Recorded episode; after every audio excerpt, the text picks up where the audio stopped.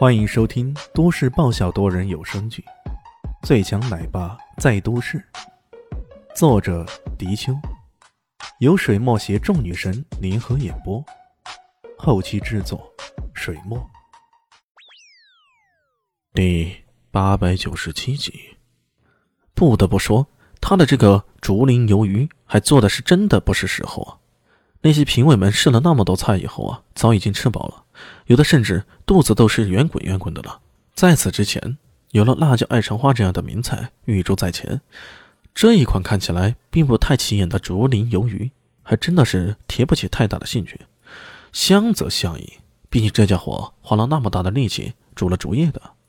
然而这一个菜肴还真的看起来不咋样。可这个家伙还在吹嘘什么“舌尖上的自然”，这自然就是要啃竹叶了吗？开啥玩笑！看到这些评委们都是停滞不前的样子，何其浩忍不住笑了。啊，吃啊！各位评委干嘛不吃啊？说不定这个菜还能打个满分呢。哈哈哈哈哈台下的人全都哄笑不止，听得出来，这个何其浩还在为刚刚评委给李炫打满分感到十分的不满，现在趁机发飙。终于有个评委伸出了筷子，呃，我来试试。虽然已经吃撑了，不过这任何的厨艺作品也都得评分，不是吗？你不做尝试怎么评分呢？做人要有职业道德才行。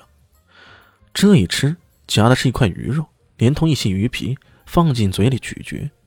当所有的目光都集中到这个评委的脸上的时候，他的眼睛猛然闭上，然后又睁得老大老大的，仿佛一种夏日热极了，然后猛地喝了一罐透心凉的冰红茶那般。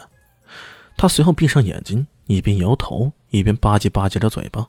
总之，那样子啊，奇形怪状的，全都来了。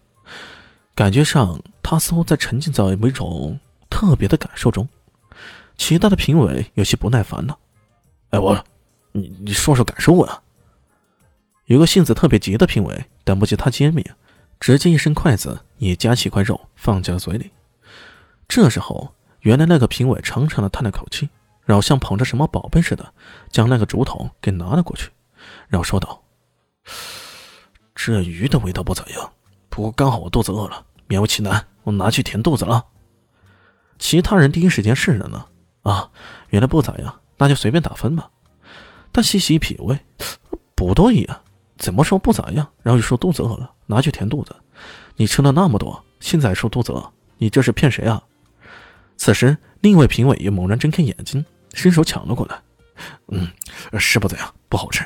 不过我也肚子饿，你给我，你给我。两人公开抢夺起来，靠，这两人太不地道了吧！其他的评委终于明白过来，他们纷纷使出筷子往竹筒里夹去，也有的直接用勺子、用条根、用手，总之花样百出。终于，这些人都抢到了一些肉块来吃，也有人夹到了青菜。如此一番抢吃之后，他们一起做的动作跟刚刚评委几乎是一模一样的。先是闭上眼睛，然后是睁大眼睛，一副沉浸在大自然享受的情景中。现场古怪的令人吃惊呢，仿佛过了不知多少个世纪。在台下看着那些观众啊，终于忍不住大声喊道：“喂，你们到底搞什么鬼？”那些评委终于从沉醉中清醒过来，他们相互看了看，然后点了点头。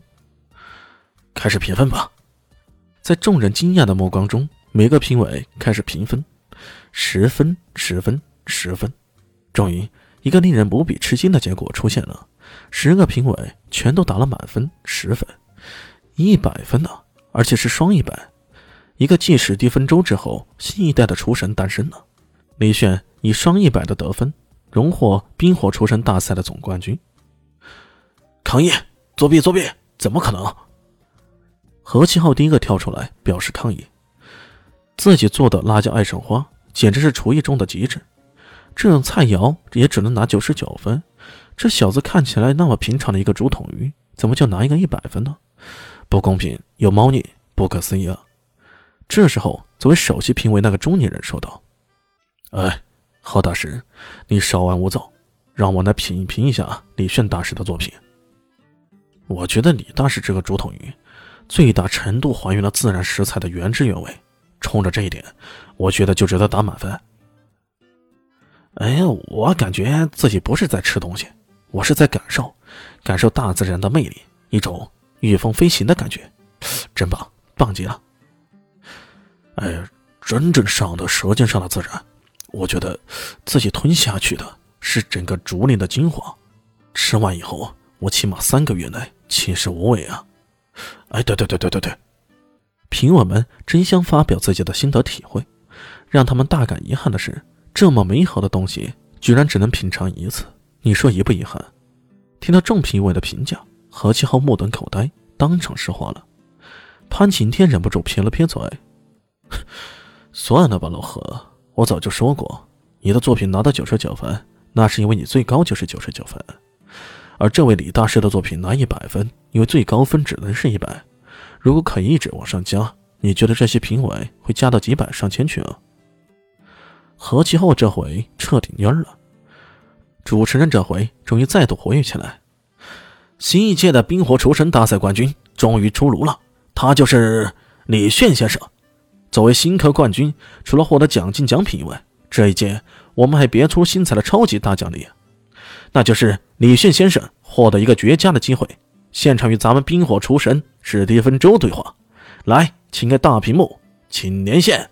随着那大屏幕投影出来的嘟嘟的响声，在场的众人，包括南潘北河，他们的心情都是激动起来的。终于可以见到史蒂芬周的真正面目了。这个传说中的厨神，到底是什么模样呢？这一切真的是令人无比期待。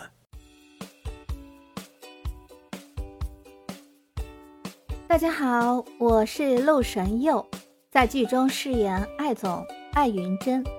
本集已经演播完毕，谢谢您的收听，喜欢记得订阅哦，比心。